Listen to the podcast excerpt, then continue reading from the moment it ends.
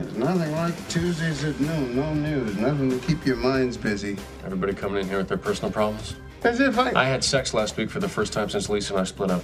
It's with a woman I hardly know. I'm feeling kind of conflicted about it. For many reasons, I suppose, not the least of which is I obviously have to confront some unresolved feelings for Dana. Plus, I really miss my shirt. Keep talking. I'm just gonna start drinking now. In three, two, one. Good evening, everybody from New York City. I'm Dan Rydell alongside Casey McCall. Those stories plus.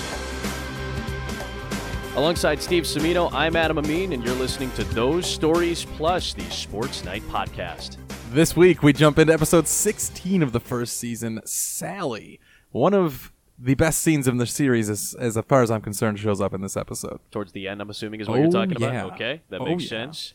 Very excited about this, and there are subjects in this, and I feel like in past episodes we've kept it pretty lighthearted and and maybe somewhat informative with the setting that we're given about a sports show, and we brought in some guests relevant to that.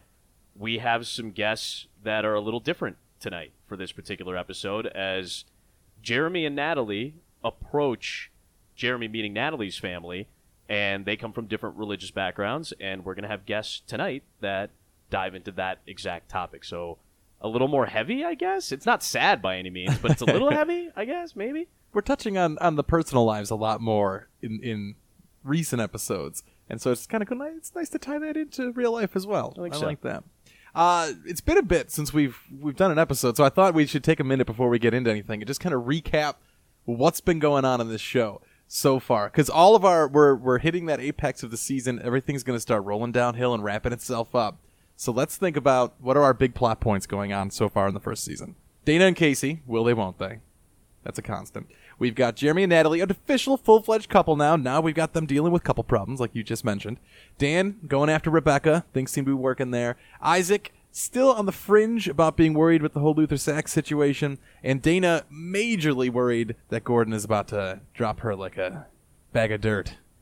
I think it's funny that you brought this great synopsis of the first 15 episodes, essentially. We have a very almost paralleled synopsis in this episode, mid episode, where Jeremy, after a Shakespeare reference, comes in and basically makes the first 12 minutes of the episode completely moot. So we'll discuss that when we get there as well. And I think it's great that you actually gave us that synopsis because with some of the, the folks who have joined us now on our podcast, um, I think they're just catching up now to where we've been at this point in our adventures recording this. it's nice to keep it in mind, I think, just because, like I said, everything's starting to come together and everything's dovetailing. I think each of these points is going to be addressed at some point in this episode. Yeah. Which is great because it's not just building and building and setting up these separate storylines. Things are connecting now. This could be, I guess, another one of those. I'm, I'm sure we've used this term maybe too much, but one of those quintessential sports night episodes. Maybe not the episode that you would show everybody if you're introducing them to the show, but if they needed to play catch up at any point, we kind of just everything is thrown at you in this episode. A lot of exposition given in this. Like you said, Jeremy literally sits down and goes, okay, here's what's up. Exactly. And that's, yeah. that's it. It was it was basically a Shakespeare character after a Shakespeare reference was made, giving everybody a chance to catch up to where all of us are at. Jeremy was the little wind, is what happened. He was the little wind. It was basically like the second act of a Shakespeare play where some character comes out and gives a random Right. exposition about what happened in the first act. It's the beginning of several songs in Hamilton where Aaron Burr is like, "This is what's happening. Let's sing about it." If Not that I'm complaining. I love Hamilton. if only Jeremy would have done it in hip hop verse. I want to. I want to say this getting into it, and I'll talk more about it when we get done with it. This episode feels weird to me. It looks a little bit weird, and the pacing is very slow. I think because it's that slow news day because everyone is just kind of like bored. So there's not a lot of like running around. We got to take care Yeah, of this. yeah, it's yeah. a lot of people just like, "Yep, There's a lot of conversations in this Uh-huh. It's- episode it's, too. very relaxed flow, and it just has a lot of angles, and I'll, I'll bring them up as they come up. A lot of camera angles that really creeped me out. At one point, so help me God, Jeremy is looking right down the barrel. He is staring at you in the audience when he's in Isaac's office, and that I literally was I had to pause and be like, "Can I see his pupils? Is he looking at me?" It was a little bit crazy. Well, this was a Robert Berlinger directed episode, and this was his third go around for the first season of Sports Night. And the first two episodes that he directed were The Six Southern Gentlemen of Tennessee and Smoky. And when we talked about Six Southern Gentlemen, especially, there was a lot of change in terms of the camera angles and a lot of the cinematography and a lot of the editing and a lot of the pans that we saw. So I can see why you you know we talked about the cinematics of those episodes fits considering who is Oh yeah, directing this. There's a lot of one shots, and I feel like really pretty close up, square, just like looking at someone's bust, sort Yeah. of right in their face. And I swear to you, Jeremy is looking at us at one point. It almost broke out. the fourth wall at that point. I, I was Isaac Jaffe, and that was a lot of pressure I wasn't ready for on that one. Sally, originally aired on February 23rd, 1999, written by Rachel Sweet and Aaron Sorkin, and as we said, directed by Robert Berlinger. Rachel Sweet. she has her own Wikipedia page. I, I first spent and foremost. quite a few minutes on her Wikipedia page. I mean, when you look at you know any Wikipedia page for a television show, typically the directors, maybe the main writer, will have a link, or if it was somebody who has a particularly lengthy career or resume, they'll have maybe a Wikipedia link to it.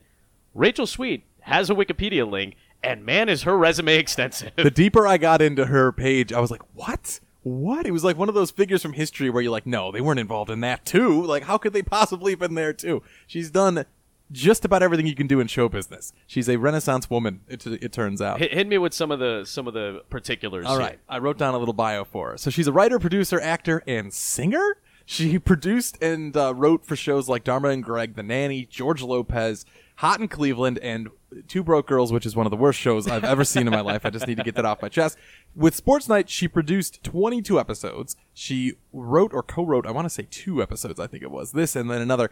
Uh, she's in Seinfeld as George's cousin in the episode, uh, the, the contest, when he goes to visit his mother at the hospital. That's right. And there's the sponge bath with Yes. the women next door. That's her. So that's another thing right there. She had her own TV show on what would have become Comedy Central called The Sweet Life. She wrote and sung the theme song for Clarissa Explains It All.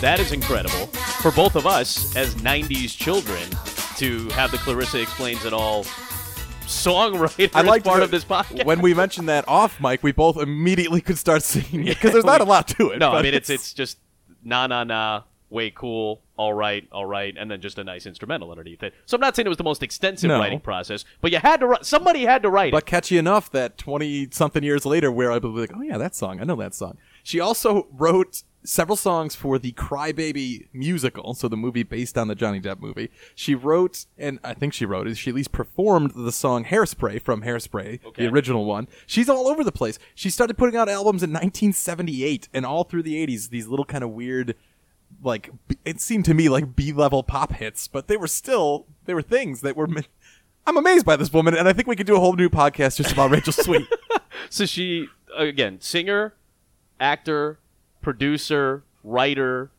She was basically like Childish Gambino before Childish Gambino existed. She was Donald Glover of like the 90s before Donald Glover was Donald Glover. this we need to find her we need to give her a call or shoot her an email and see if she would like to come on and talk we could do a, a mini episode that's just like rachel sweet talk to me w- about whatever you want she could read out of a phone book and i just want to hear her talk right now because I'm, I'm just fascinated with this chick She bought Madonna's former home and then sold it for 5 million bucks. That's impress. That's one hell of a flip job right there. i'm speechless here Rachel Sweet co-wrote this episode. oh man i'm sorry No, that's great. I'm blown away by This- Rachel this is- Sweet. This was awesome. Our synopsis for Sally. With no news to investigate, Dan has plenty of time to try and figure out with whom Casey slept the prior week. Jeremy can nurture his fears about spending the weekend with Natalie's parents, and Dana can try to be calm and mature as she wonders why Gordon canceled a date. So all cylinders are firing here. Every storyline we've we've set up basically is is right here and ready to go, which I mean it's, it's good. There's a lot going on. I really do enjoy this episode. It opens up with real quiet guitar riff, Snuffy just hitting some finger picking, boom, boom, boom, and the crew basically sitting in the newsroom just twiddling thumbs. No one seems to be doing anything, and everyone is saying how incredibly slow the day is. There's no news to report quite So yet. uh, so far it's about noon because they said when did the game start in about seven hours. So it's about noonish during the day. Sunlight's pouring through, and this is part of the business. This is there is a significant amount of hurry up and wait in this business. So much of it because especially when you work in the studio, you're like, all right, we got to get this and this and this and this and this. All right, but now we're waiting for this game to end, and we have to wait until that happens. Then we can continue with our jobs. Or, all right, we have everything prepared that we possibly can, but now we have to wait for this other show to be done in front of us before we can even worry about anything we're doing. So, significant amount of hurry up and wait in this business. It's cool that you get to see that side of things where so much of the show is taking place seemingly in the chaos of, of things that are changing and we're living in the moment. But yeah, these moments happen too, right? You can't make news happen. You have to wait for it to happen. So just seeing the crew, just seeing them kind of swirling coffee cups and flipping through the paper and literally just staring into space, I Yeah. thought is it's nice to see them without just calling out numbers and pressing buttons. It's like their moment. Matter of fact, uh, the DVD set has commentary with all of them as they walk through this episode a lot of inside baseball not even like not to, nothing against them not even like necessarily interesting inside baseball it's like them they must not have gotten together for a long time they're doing a lot of like what was the name of that ad oh yeah paul how he's doing you know it, it- not a whole lot of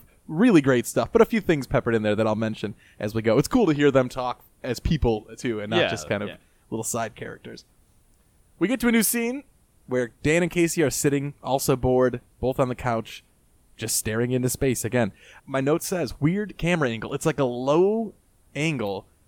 Felt The- like it was kind of far back it's uh, almost. yeah, and it's set so you're looking up at them and they're both just sitting there. It's very I mean, I guess it feels uncomfortable, which I guess is maybe what they're feeling, so that could be intentional, but it's also just strange. The guys are in the midst of discussing Casey's lost or not lost favorite shirt. Casey says, "I didn't say I couldn't find it. I just don't have it." And so this leads Dan to conclude he's had sex. Wait. Leave it alone.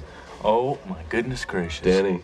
You had sex with a woman? No. Yes. No. You did. I didn't. You went to a woman's apartment and there you had wine and there you had sex. You are way off base. That is not what happened, except. Yes, that's what happened. Casey, Fine. so proud of you. Never liked you at all. You've got that rosy glow about you.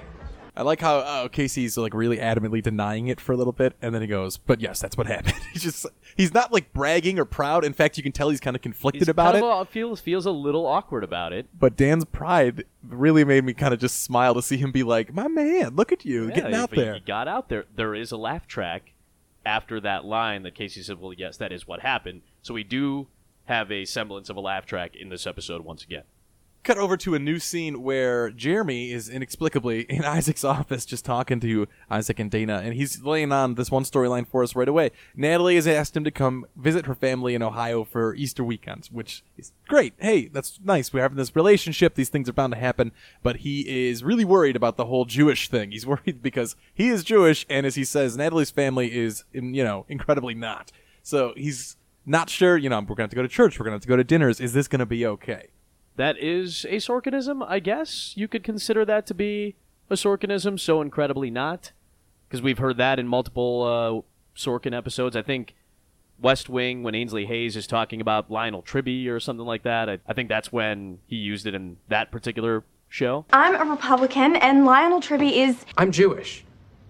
And her family is, you know, incredibly, incredibly, not. I really like his explanation of why he's worried her parents won't like him because there are some who believe that I killed their Lord Jesus Christ. Not me personally. I really like how Jeremy is so freaked out. He's really going on a nice run here. He's he's making Godfather references. He's getting real specific about how he clearly wasn't the one who killed Jesus Christ. but it's it's just really funny and and really kind of endearing to see him care that much about not wanting Natalie's family to hate him. Do you remember meeting Lauren's parents for the first time? Uh, I've, I remember the nervousness, but I'm I'm struggling to remember the exact time. It was a family party, and Lauren introducing me to her grandfather by saying boyfriend was a big deal for me because I was wow. like, oh, is that are we? Am I your boyfriend? Oh, so you were? Did you not? Well, how no, how like, long into we've this been, was this it? had been several months. Like, Okay, so it's not like a weird No, thing no, to hear, no. but just to hear it in that Like, that solidified it. It's like, well, this is I my hello family. This Right. is not just my friend who is a boy. He is my boyfriend. That that was- is a different.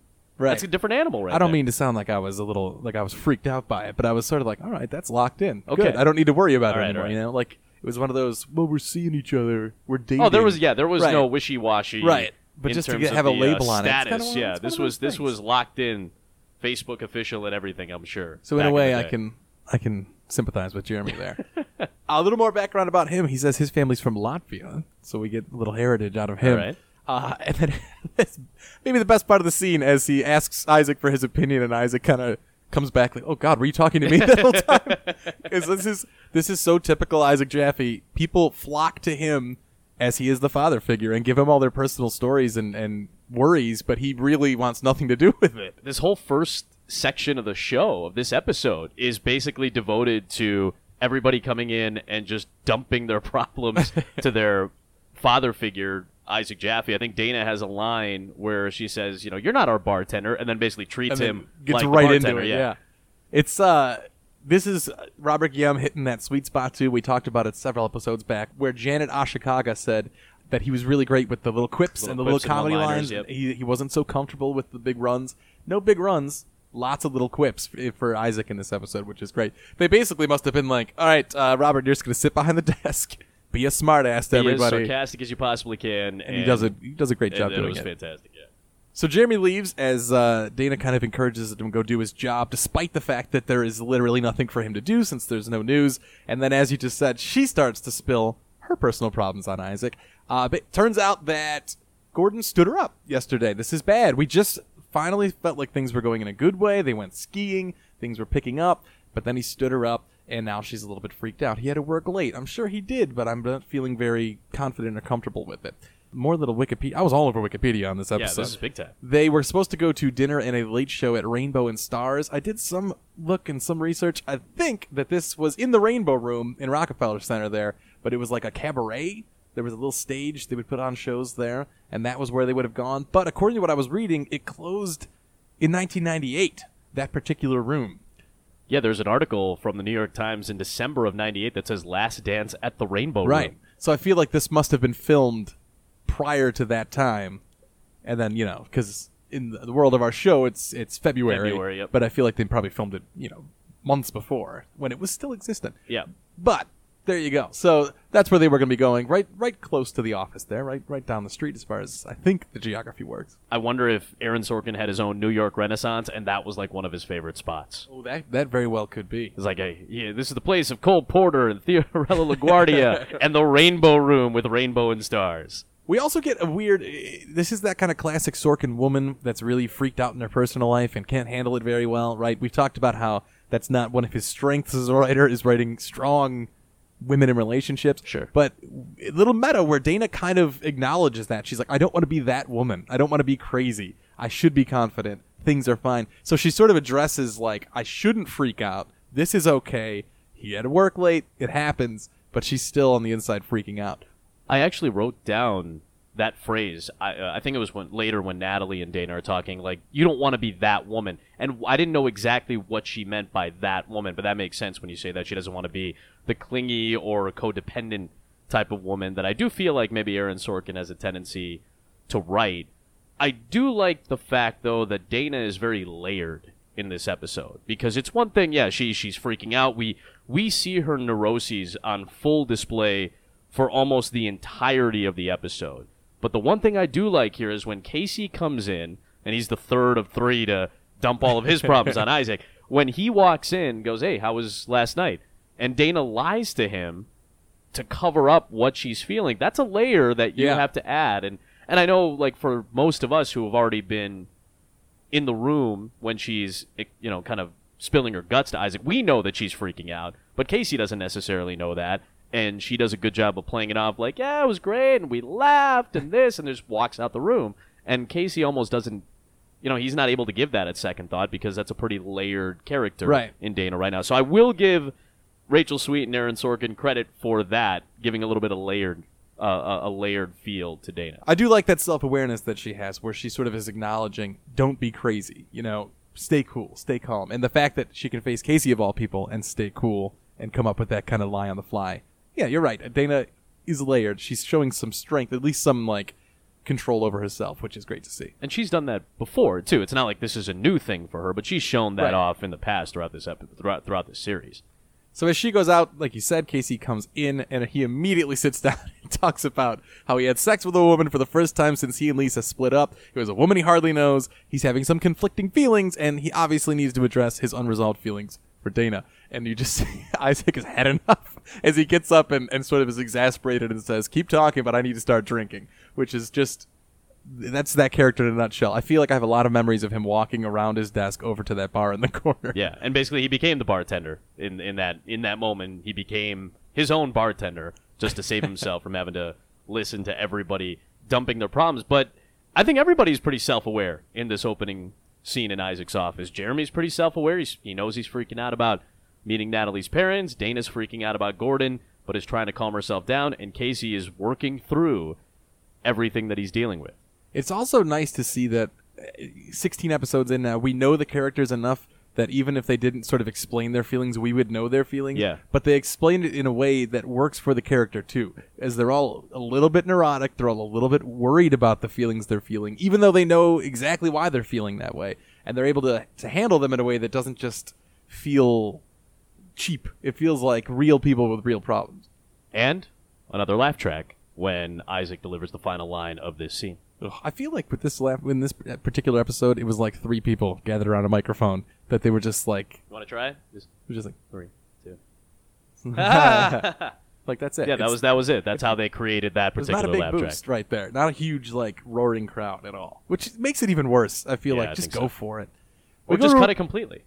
uh, At this point, Well, we're getting close. We're- we're getting close. Yeah, I'm waiting for the very, day when very I can get through making making my notes and not write laugh laugh track. There it giant. Yeah. Well, the fact that we can point it out the two or three times, you know, we've hit the quota. We're almost at the quota now at this point for the episode for laugh tracks. we go to a commercial. Uh, we come back up to the skyline. I, I, it's always a little sad to see that skyline, Yeah. but it is what it is. Uh, Jeremy is out in the middle of the studio, basically fixing up eggnog, and he's got the fixins. He's got like four dozen eggs, a huge bottle of brandy. He's really making his eggnog. Is that what that was, Brandy? Yeah. I don't know. I, It should I- be, if it's- Well, when did, like, did you drink eggnog as traditional? Yeah. As a traditional? Because remember, I'm not. I'm not. I didn't Right, grow right. up Christian. I didn't grow up celebrating Christmas. So eggnog was the most foreign substance to me, and I still to this day have never had eggnog. It's not the greatest. I really love to load the nutmeg in it, just cover it with a layer of nutmeg. what does it taste like? It's like uh, it really just tastes like frothy Like, eggs. like pancake batter? Kinda. like? Is it sweet?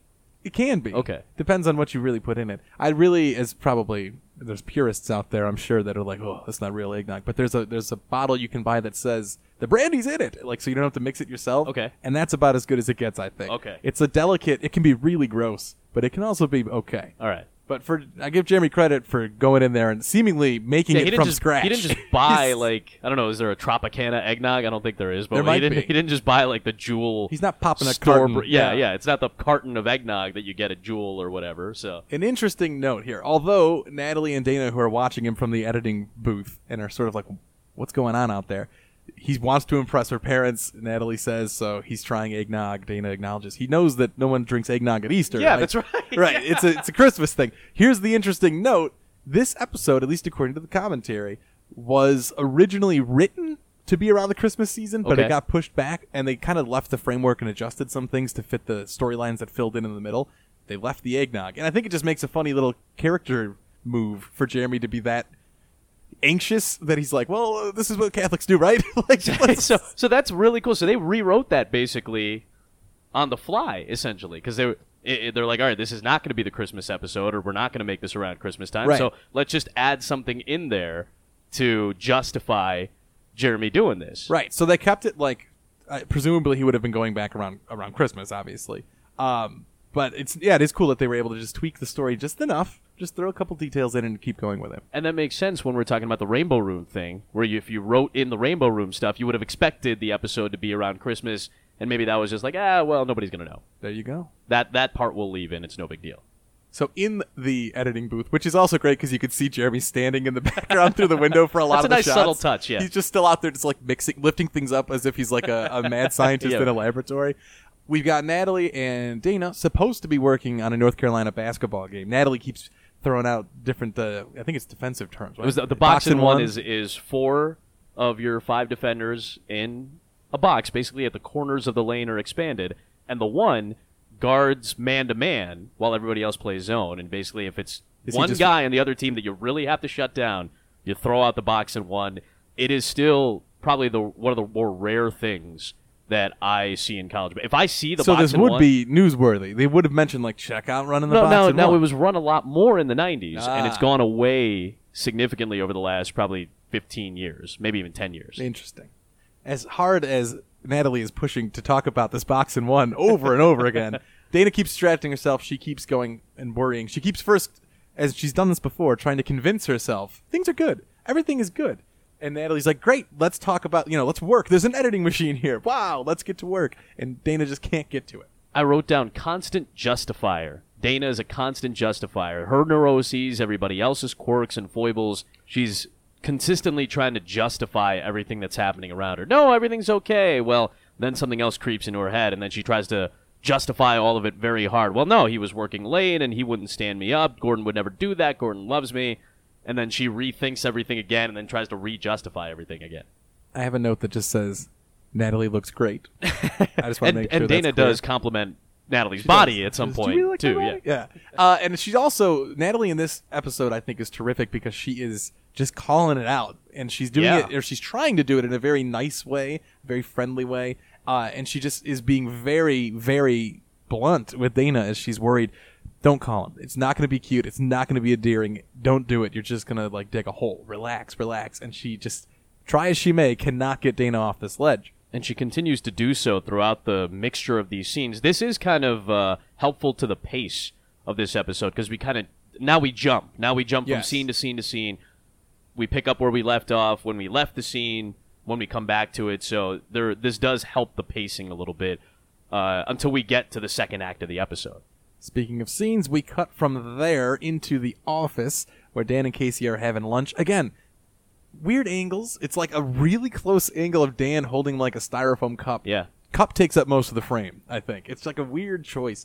Uh, but they're talking about this shirt still. Why don't you have your shirt? What happened? Turns out he spilled some wine on it. She threw it in the wash. I'll let them do the talking. I spilled wine. She offered to throw it in the laundry. I told her not to go to any trouble. Oh, it's no trouble. But then morning comes around. And you don't feel like sticking around for the shirt to get out of the dryer. So I put my jacket on over my t-shirt. Slink going home. I didn't slink. What time was it? It's about 6 a.m. Just getting light outside? Yeah. Jacket over the t-shirt. Like I said. You slinked. Dan, You slinked, my young friend. And I've never felt closer to you in my entire life. You slinked, my young friend. I wrote down you're slinking at 6 a.m. That's prime slinking time. like there is no no better slinking time than than 6 a.m. Admittedly, I've done my fair share of slinking, and I know slinking when I hear or see it.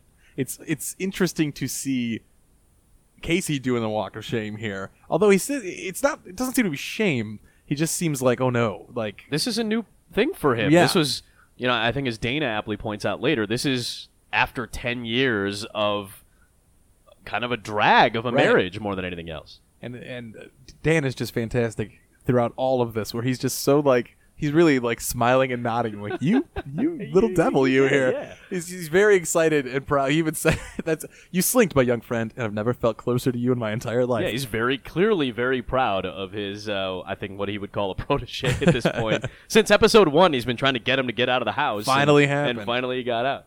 We go back into the editing booth where Dana and Natalie are still sitting. Dana on the phone, fumbling all over the place. The reason for this call? There's there's no reason for this call. She just can't bring herself to even mention, "Hey, why didn't you show up last night? What happened? Tell me the truth." And I love Natalie sitting on the couch in the background, just like, "Oh God, Yeah. What is abort, doing? abort."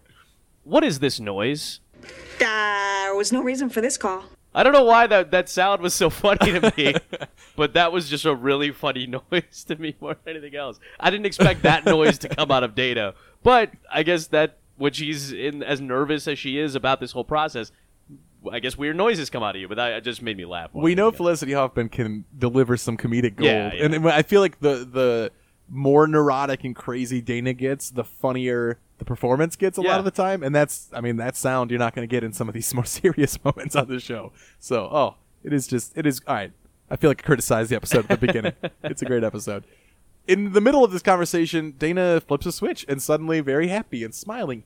That'd be great. This is awesome. He makes a new date, Gordon does. He's going to come by tonight for the show, then they're going to go out afterwards. His tone of voice apparently was very positive. the tone of voice apparently takes on a life of its own in this uh, in this script. I wrote tone of voice was bubbly, seemingly for Gordon. Casey's got a rosy glow about him.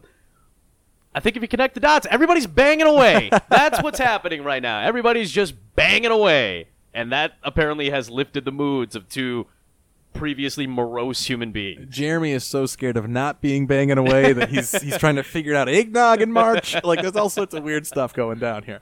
Uh, Dana says she feels strange still, even though it's good. It feels strange. Yeah. And here's Natalie again being real. Well, I know why it feels strange, and she gets a little harsh here. You don't really like Gordon, right? And it's nice that she is kind of trying to be like, look, you're just maybe setting yourself up to fall a little more. Yeah. Or you've been really upset in this relationship. Maybe it's time not to invest so much of yourself into it. But it does get a little bit intense here when she says, I like Gordon. I love Gordon. And Natalie hits her with a, a little spear of truth here. I love Gordon. I'm telling And you. And I'm he's- telling you that when you use that word in a romantic context, you have absolutely no idea what you're talking about. Well, no. Box and one. That was a lousy thing to say about Gordon. I didn't say it about Gordon. I said it about you. So it gets awkward. It gets quiet. That was a little ballsy, I thought, from Natalie more than anything was. else. I, I thought She that was stands up. that was intense. There is a difference between like and love, right? I think you can like someone and not love them. I think you can Oh, love absolutely. somebody and not maybe really like them. I agree wholeheartedly with both of those conditions. And, and it's, I feel like, it seems like, at least in this character's position, Dana likes the idea of having someone like Gordon more than anything else. She likes having that kind of solid relationship. And we've been seeing nothing but problems from the two of them for a while. So she certainly can't be feeling great, even if his tone of voice was really good, you know? I do hear another Sorkinism during that run. Natalie says, "I'm, not, other people." This is you and me talking, Dana. I'm not other people. I'm not other people. I'm not other people. I'm not other people. Don't talk to me like I'm other people. And don't talk to me like I'm other people. and and that's a very common Sorkinism and Sorkin phrase, and and that usually comes in scenes where, I mean, you're trying to kind of lay down the hammer, and as we go forward, Natalie really does, as as we heard, lays down that hammer about Gordon. It's awkward. It's quiet. Dana says, "I'm calling him again. I want privacy." So Natalie's gonna go get some Fritos. Uh, and as he, she goes out, she talks to Jeremy. She's really asking him lots of questions, laying things on him, and he's just sort of nodding. Before she realizes he's still got eggnog in his mouth, just swallow it. He does not like it. He just, I just can't. And then it just out. comes pouring out. It is pretty gross. Uh, that, wa that was a little bit disgusting. I credit the slapstick, the high level of slapstick from uh, Joshua Malina in that particular scene. It was a quick turn, went very fast from uh, kind of serious tone to uh, slapstick relatively quickly. Did you get the William Safire reference initially? Because I didn't know. I had to do some research. You knew who he was at the very least. yeah, and I knew that he was a speechwriter. I don't know anything else beyond the fact that he was a speechwriter. So I did do some research on him. William Safire, spelled S A F I R E, a Syracuse dropout. Of course, that's where Aaron Sorkin went to college. He eventually became a trustee of the university, and at one point delivered commencement addresses. While maybe Sorkin might have been a student, but he wouldn't have probably been a part of the commencement addresses anyway. Uh, he was Jewish, of Jewish descent. He was part of Richard Nixon's presidential campaign twice in 1960 and in 1968. And when Nixon won, he became Nixon and Spiro Agnew's speechwriter. There was the Apollo 11 speech that he wrote, but nobody ever had to deliver. the if they got stranded If- on the if moon, they got speech. stranded on the moon speech. So uh, that's that's pretty impressive to have on your resume. He became a columnist for the New York Times, and the reason we keep diving into this is because I think this is somewhat relevant to what's been going on this week. He became a target for wiretaps authorized by Richard Nixon. So 2017 parallels. How about that? Uh, eventually became a Pulitzer Prize winner. George W. Bush gave him the Presidential Medal of Freedom in 2006, and uh, he passed away seven years ago in 2009. Very nice. Then thank you, William Safire. It's a nice. That's you, a good you, pull. I, you know what? And and I think I'll remember more about William Safire because we researched it and talked about it, and frankly about Rachel Sweet than I ever would have known or memorized otherwise. I will never forget Rachel Sweet I going think it's forward from impossible here. for us to forget Rachel Sweet at this point. We go to a commercial and come back in the newsroom. Everyone is still sitting there, bored out of their minds, spinning around. And this is truly a second act because not only of the meta Shakespeare reference, but this basically becomes like the second act of a Shakespeare play. And really, when you think about what's going to happen eventually, this really is like a Shakespeare play. Anybody remember Solanio and Solario? Yes. Chris, Delaney and Solario. from The Merchant of Venice. Yes. Yes, you remember them? Yes. Elliot. What? She wants to know if you remember them. I don't believe I do. They brought news. News of Antonio and his ship and the state of Shylock's loan to Bassanio. They help to keep the audience up to date. The Venticelli, they were called the Little Winds. Man, this is about as bored as I have ever been in my life. Jeremy, good Jeremy, what ho? What ho? What news, Jeremy? Why is she speaking like this? She thinks she's Sacco and Vanzetti. Solanio and Solario. The Little Winds. The Venticelli. Yes. So there he is, Jeremy bringing the news. He, it's great. He kind of sits and he's like, "Okay." he like gets that real squared right in front of everybody. Let me tell you what's happening. I love the uh, Sacco and Vanzetti reference because I feel like you and I kind of learned about Sacco and Vanzetti right around the same time in school. Yep. They were Italian-born American anarchists, and we always had to like spend time because they they had some kind of Chicago ties or Chicago roots, and I can't remember exactly what it was, but they really pushed Sacco and Vanzetti to us when we were in like elementary school or junior high. Jeremy fills in the crew, being a true Shakespearean little wind, carrying in the news to get us going. So when Jeremy delivers this speech, does it not make the first dozen minutes of this episode moot? I mean, like, does he? I mean, I, I get that that's why we call it the Shakespeare reference. He's catching everybody up, but we could have just flipped to like 12 minutes in, and we would have known exactly what's gone down. You're completely right. he could have walked in at the end of the part where they're standing there complaining about having no news to talk about at the opening of the Sure. show. We have we all could the have news picked it now, right yeah. up from there. It is a lot of people just telling each other how they feel in this episode. Uh, we go to the new scene in the office where our guys are still talking. Dan doing one of my favorite pastimes, putting into a cup, just working on that putting short into the game. I was doing do. it like a week ago, and You do have the floor for it. I feel like that it's a tough lie here where we're it can get recording loud. this. It gets very loud. Yeah, of course. Just down the, the know, wood these, these, these hardwood floors. I feel like it's a it's a tough lie. I do love putting into a cup. But he's there, and he's very proud at where he does sort of a, a brag question where he says, I haven't asked who it is, knowing damn well that he's going to start asking who it is because that's really what he needs. But he says, That's not what men do. Men don't do that. But please tell me, is it this person? Is it this person? Is it this person? Casey just doesn't want to tell him. Sure. I don't want to talk about it. Leave it alone. So we head into another scene. It is a lot of quick scenes. The pacing did pick up midway through. I'm looking at my notes, and it's like scene, scene, scene. So Yeah. Again, I'm sorry, episode, for talking bad about you at the beginning.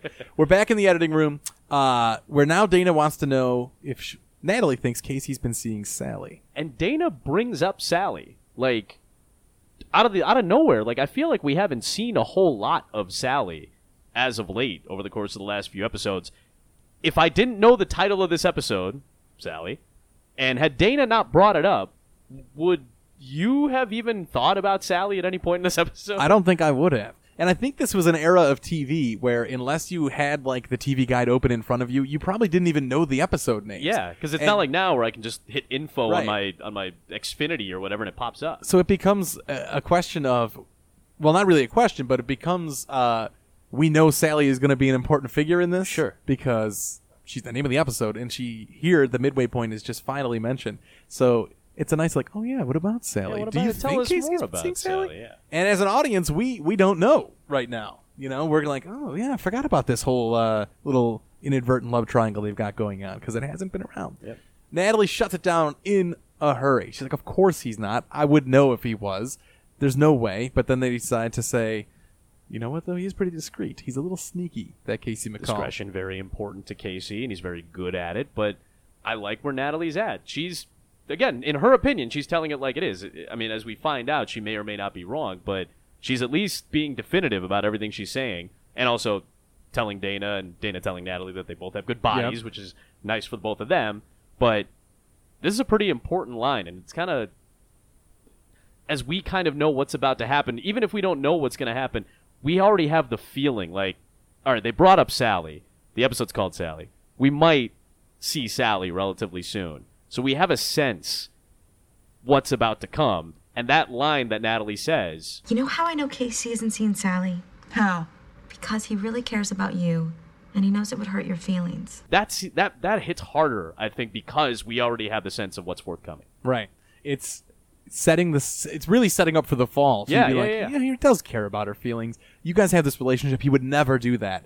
And then, lo and behold, the very next scene, Guess who? Sally waltzes in, and it becomes abundantly obvious immediately. Oh, you have my shirt. So indeed, Casey has been seeing Sally. What was the point of bringing up the shirt when Dan was in there? Like, Yeah, she's Sally's not like, even it's- a little she's not even bit subtle. Like, like there's no hey that uh, that thing, and she's like gesticulating wildly. We and, just like, found out how discreet Casey is. Sally walks in like, "Oh, I can't find it." The thing, It got mixed up in someone else's laundry. She even says the word laundry. The word laundry and Casey, you see a subtle head turn back towards Dan without really looking at him, but there's like a subtle head turn because he's probably thinking, "Oh no, she just gave me away." We get some great Dan lines when Sally walks in. At the very least, he oh. really has this hatred for her that Sally's he doesn't. got the score. hide. He says, "You're 19 feet tall. Why are you wearing heels?" I love that line. I'll tell you what. If you're Brenda Strong, your your self esteem must be through the roof when you get these Oh scripts. Everyone's talking about how hot you are, how your legs go all the way down to the floor. You just had a whole episode where two women are discussing how great your body is on top of everything. Yeah. Brenda Strong must have been feeling okay after getting through these scripts when she jumped into it. I mean, I wonder if she was method acting at any point, just like treating everybody like crap because she was feeling so good about herself. I hope not.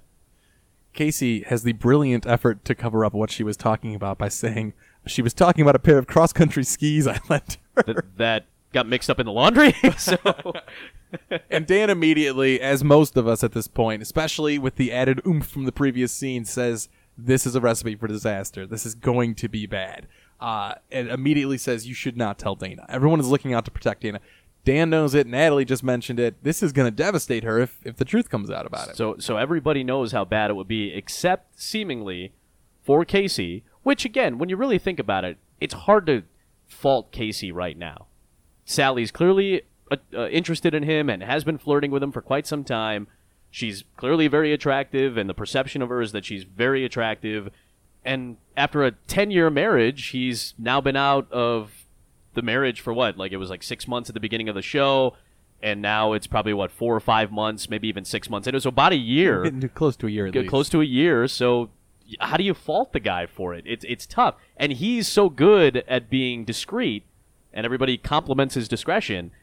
Why would he ever have any assumption that Sally would kind of blow his cover at this point? But you never think somebody's going to blow your cover until they blow your cover. So One little uh, nitpick on this scene as well. Sally asks Stan if he feels diminutive because she's wearing heels, and he says, No, but now I have to look up that word. He has to he know has what to. Mean. You're a writer. Come on.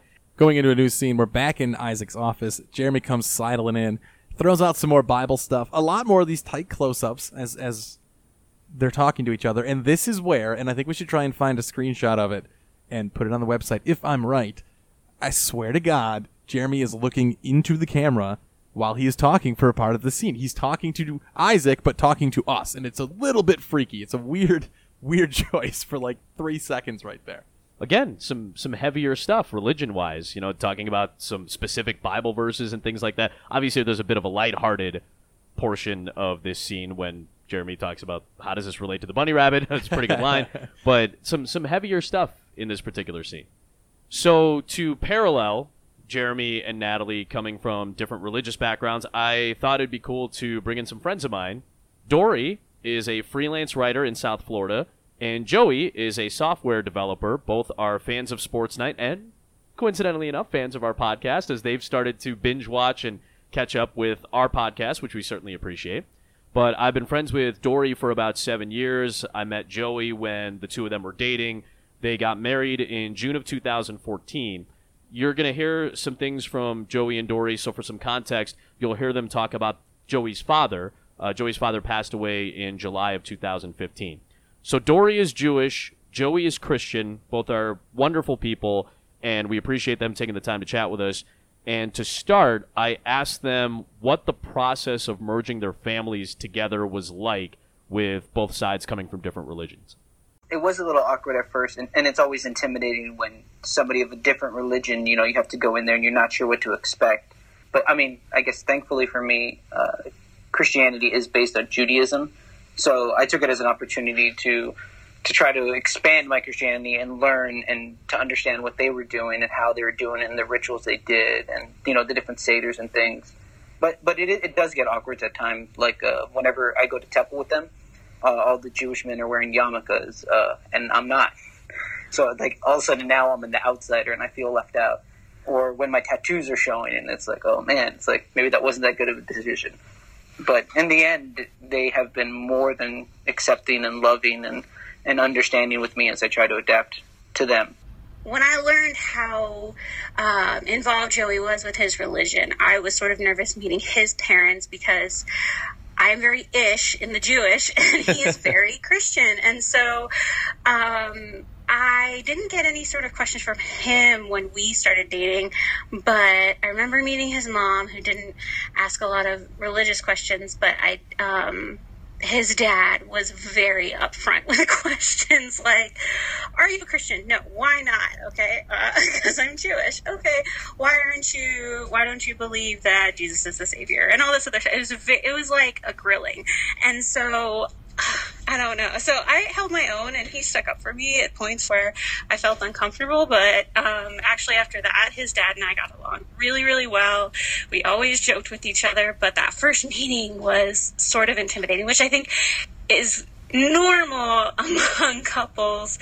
But for us, it was a little bit different because we were not on the same level religion wise. Kind of going back to just the nerves that Jeremy felt and how scared seemingly or apprehensive he was about the whole meeting with Natalie's family. Was there a scary part of that process of merging your lives in the context of your different religions? Was there anything particularly nerve wracking about that, whether it was the actual process of marriage or whether it was explaining it to your parents or anything along those lines that you remember?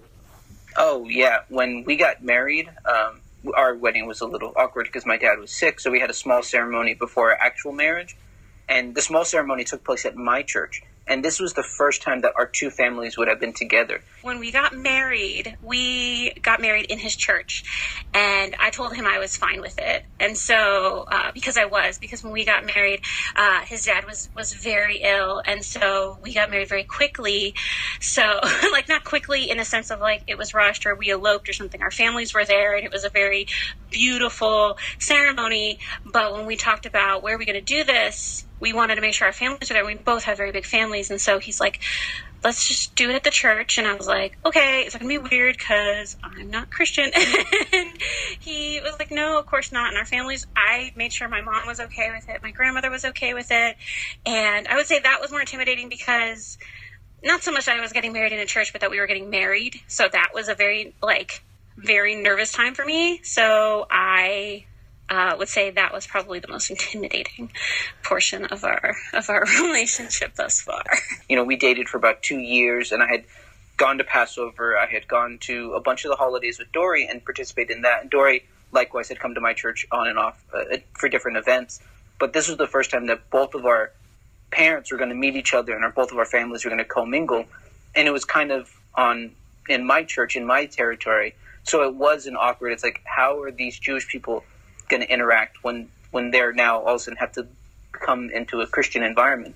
And Dory's mother, I mean, I, I love her to death. She is so wonderful, so kind that it didn't phase her. She never felt awkward. She never, you know, it's the transition from our families has never been a point of contention. I think when people, like, as long as they're honest and, and communicate well in their relationships, then I don't think there will be any setbacks. I mean, I can I I know the hesitancy with like meeting families who are just completely different than the way you were raised. I, you know, we've experienced that, but I uh, I think as long as you talk it out with each other, then I mean, I'm not here to like dole out relationship advice, but it's worked for me.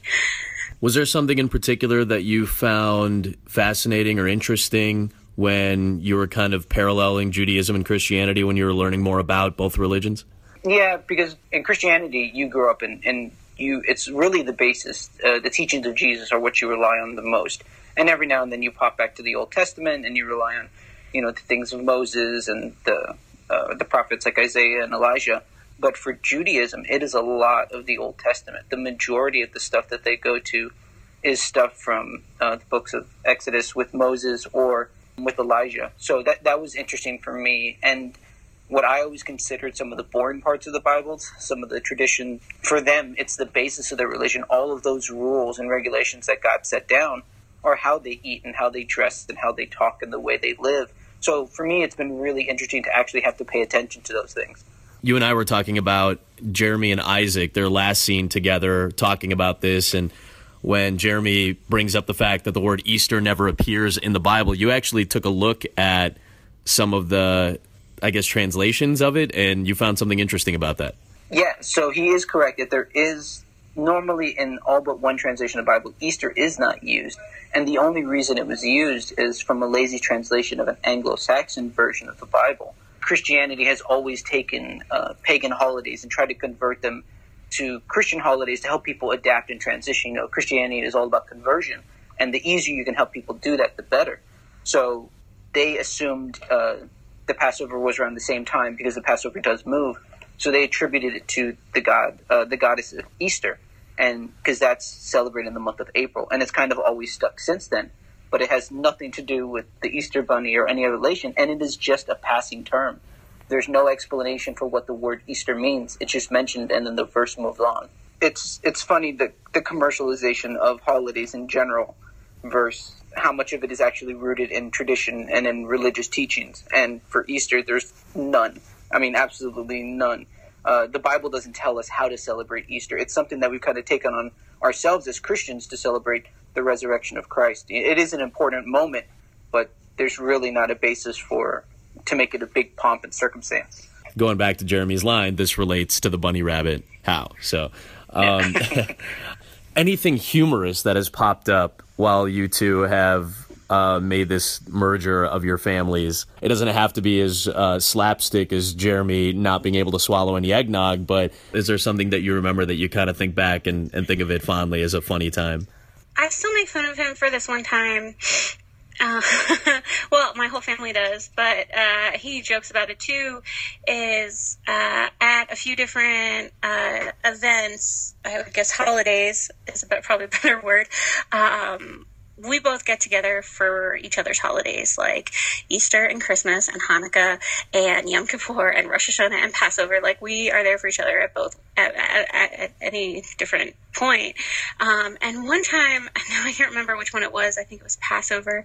Um, he was just like, "I really don't want to eat matzo balls. They're so gross." And I was like, no, that's you're not. Matzo balls are delicious. You take that back. um, my grandma makes them, and you know they're wonderful. How dare you say that? and um, he was like, "No, they're not. They're just they're just slimy and gross." And I was like, "He's got to be. What is? I can't believe he's saying this." So we get to dinner, and I like passed around a plate of uh, vegetables, and he took some, and some egg salad, and he took some, and then we get to the gefilte fish, and he's like, "See." matzo balls are gross. And I was like, that's not a matzo ball, that's gefilte fish. And it was hilarious, although he's right. Gefilte, I mean, gefilte fish is gross. I don't like it. but, um, it was funny that he had this sort of like mix up with like the Jewish foods um, that were still sort of like when we get together. I was like, Joe, you sure you don't want a matzo ball? And I show him gefilte fish, and everybody sort of laughs. Um, but it's funny because he's really interested in learning about the different holidays and how they came about. Like he's very interested in my religion, so it makes me feel comfortable in making sure that he's as involved uh, at the holidays as he can be. So I mean, we joke about that stuff, but it's not like he's turned off by any of it at all. He's actually very, very interested. I think both of our families are pretty easygoing, and I mean, and the other thing is, my family is very strict conservative Christian, but they've been very accepting of Dory and likewise, Dory's, you know, her mother and her grandmother are very Jewish, but never once have they condemned me or told me not to do something, you know. Uh, so it's there was never really anything that was kind of that sticks out. That was like, man, they really put me in a bad spot there. Now, at the time of this recording, you are how many months pregnant, Dory? Uh, I am eight there's there's a big number there. So I am 32 weeks pregnant. So you and I were discussing this outside of the podcast a little bit, but I think it's a really interesting dynamic about how you and Joey have kind of gone about this. Have you guys thought about or talked about what that process is going to be like when your wonderful baby is born and you have to think about some of the ceremonies, if anything, you want to do with those?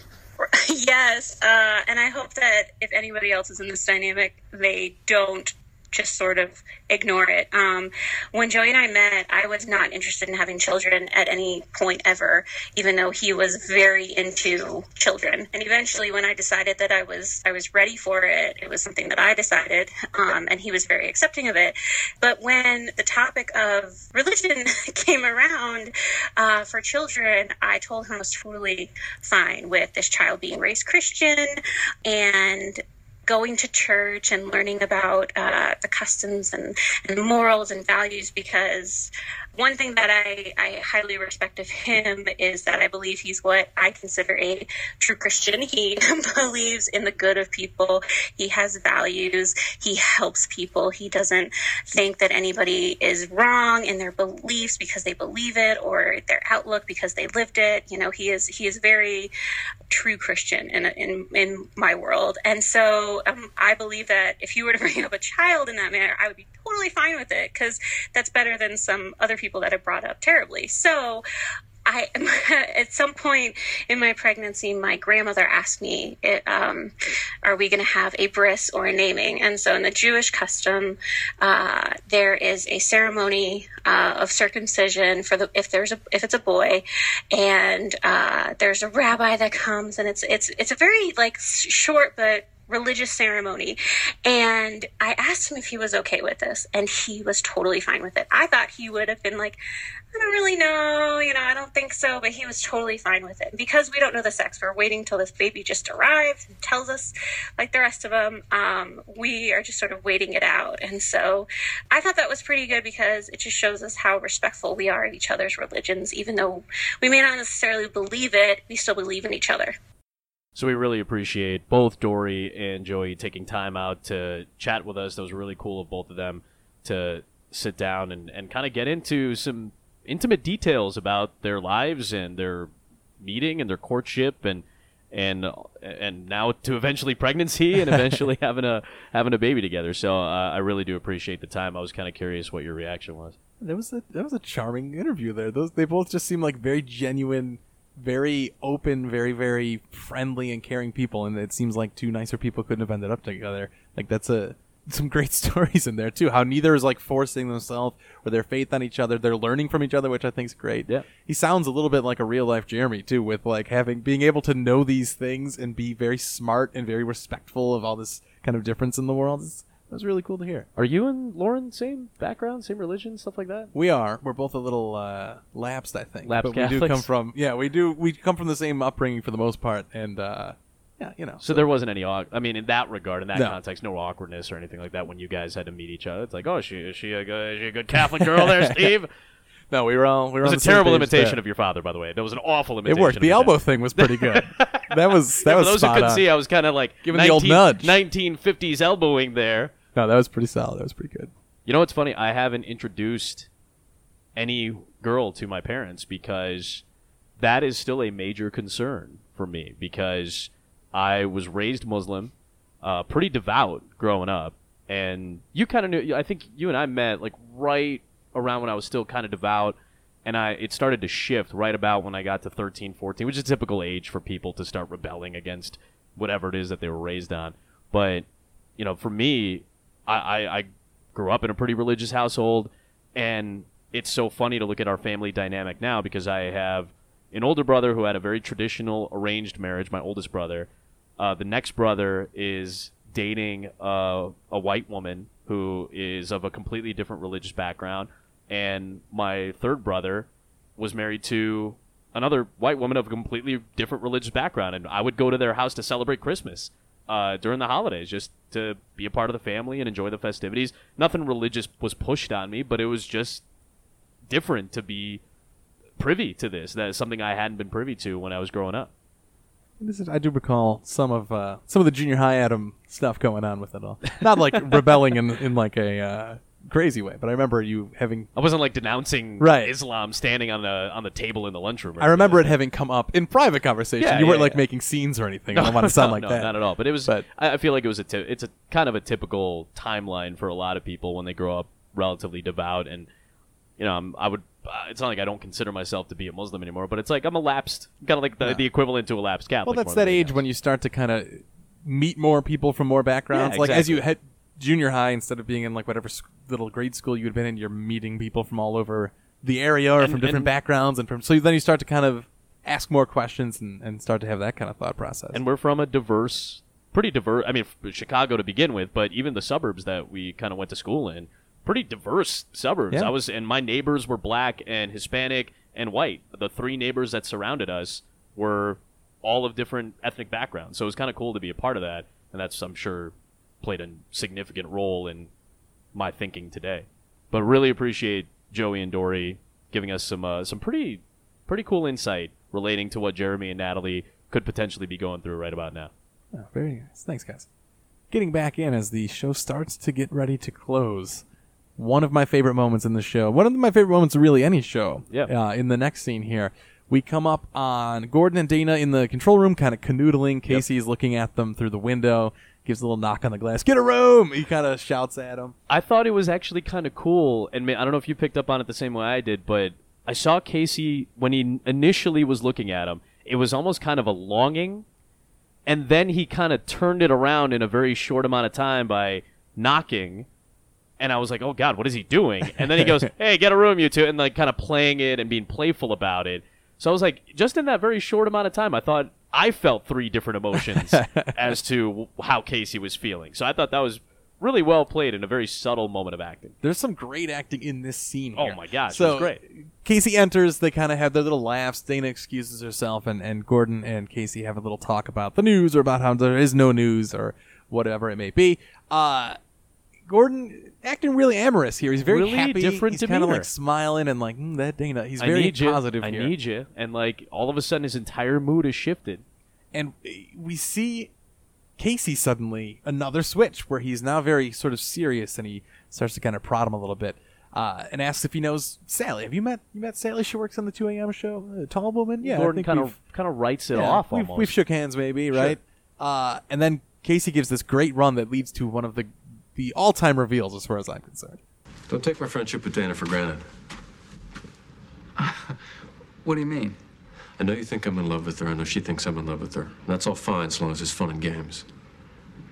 But I want you to know Dana's important to me. I've known her a long time and I like her a lot. And there are certain lengths I'd go to to avoid seeing her get hurt in any way. What's on your mind, Casey? You're wearing my shirt, Gordon. I was wondering why it felt so tight. Wow, is all I can say. I That's- wrote I wrote boom. this is like this episode has these two. You think you get hit with the bombshell when you find out that Casey has slept with Sally, and then Yeah. moments later you find out, oh yeah, by the way, Gordon has slept with Sally. It's like holy god. And how about I don't know if it's a callback necessarily, but I'm calling back to it. What about when Sally talks about the laundry with Casey and goes, Maybe it got mixed up with someone else's laundry. Because why would she have a man, a, a man's shirt that doesn't belong to Casey unless she was also sleeping with somebody else? So a little, Right. very subtle piece of writing that I didn't think about when I first heard it when it was Dan, Casey, and Sally in their office, and immediately I thought, wait a minute, and then Yeah. it just it just hit you're, me really you're trying to wrap your head around that whole situation, and then this one hits you, and it's it's another. It takes it to a whole nother level, which is great. I love Casey sort of putting his foot down, but not being like not freaking out, just sort of making it known. Yeah. like uh, what are you doing? I think just that's more calling him on it. I think that was more impactful because if he had just yelled at him, you'd be like, "Oh my god, what's happening?" Right. But the fact that he's like, "I'm watching you," basically, like, don't screw it up. That's still my friend. I love what he said. You know, it's like, hey, we can all talk about, hey, I'm in love with Dana, or Yeah. she's in love. We can all laugh about it as long as nobody gets hurt. But do not take my friendship with Dana for granted at all, dude. It's it's just a terrific reveal. And Gordon, you can just see kind of the wind knocked out of him when he's like, "Oh, I was wondering why it felt so tight." He's like, "Oh no, I've been I've been caught." I've been caught. So he goes from being real lovey-dovey and just smiling to just like, "Oh no," like that. Yeah. Uh, just a great scene, a great reveal, and and one that it's all been building towards, right? It's it's been getting to this point where these these characters have been getting a little bit closer and closer, and then suddenly everything smashes together. I like that there was this second bigger reveal because again, when we, we were kind of laughing it off, like, oh, Dana just brought up Sally for no reason. Well, we know where this episode's going. Dana's gonna find out that Casey slept with Sally, or they're gonna have a close call or something. No, no, no, no, no. This is the climax of this episode. Well, that that reveal alone, just the the Casey Sally situation creates enough of a oh no, like enough Sure. like oh boy, this is gonna be crazy. And then you find out one more layer on top of it. It's like oh my god, Yeah, like, th- and that's something that's typically saved like by most shows for two or three episodes to spread that out. And, and this show has done that, I'm sure, in, in previous points. But they're, I mean, they hit you hard. We were talking about pacing being really slow. Man, the second act totally Boom, picked yeah. up and hit you a couple times with some jabs. We go to a new scene, the last scene of the episode. Casey's at his desk. Dana walks in. It's kind of like, "What were you and Gordon talking about?" She's real happy again. Like things are good. Things are good. She's convinced herself again that things are, are good, and he's been acting very lovey and and oh, she's in a really great mood. Yeah. And he kind of you know just oh oh nothing, but he's clearly he's clearly torn. Like, should Yeah. I tell her this? Should I not? Little on the nose as Elliot pokes his head in and and. The games have begun, right? The games have started, he Yeah. says. Little on the nose Yeah, sure. but, but a good line and a good moment for Dana to really snap into producer mode where Yep. she runs into the newsroom and immediately starts barking out commands and telling everyone what to do. She gets to be happy in her professional life, and now it seems, or at least because she doesn't know, she's happy in her personal life as well. And I think it's a great ending where it kind of pans back into the guy's Yep. office. Casey is standing there by himself, just like hands on his hips, not sure what to do, while Dana is dancing around out there, just feeling really good. and a great touch with the music choice here. Crimson and Clover, really, really good song by Tommy James and the Shondells. One of the best. Same band that did Mony Mony. A lot of people don't realize that Billy Idol, when he did Mony Mony in Right. the 80s, this was a cover of Tommy James and the Shondells, their 1968 song. Crimson and Clover, the song that's used in this episode, actually debuted on WLSAM here in Ah. Chicago in 1968. It wasn't even supposed to be played on the air. Tommy James had come in to play it for the executives at the radio station as uh, just kind of an, a bad. It wasn't a great mix of the song, and they were going to go back to the studio and redo it. But hey, here's what it sounds like. They didn't even play it on the air; they played it off the air. But they didn't know that the engineer was recording them playing it off the air, and then because they loved the song so much, they played it immediately that night. Wow. Huge reception of the song, and in February of 1969, Crimson and Clover was the number one song in the country. Very nice. Also, uh, well known to those of our age group, Yep. probably as being featured in the Jimmy Eat World song, a praise chorus, where they, they kind of layer a few like of their influential songs like that on top of it.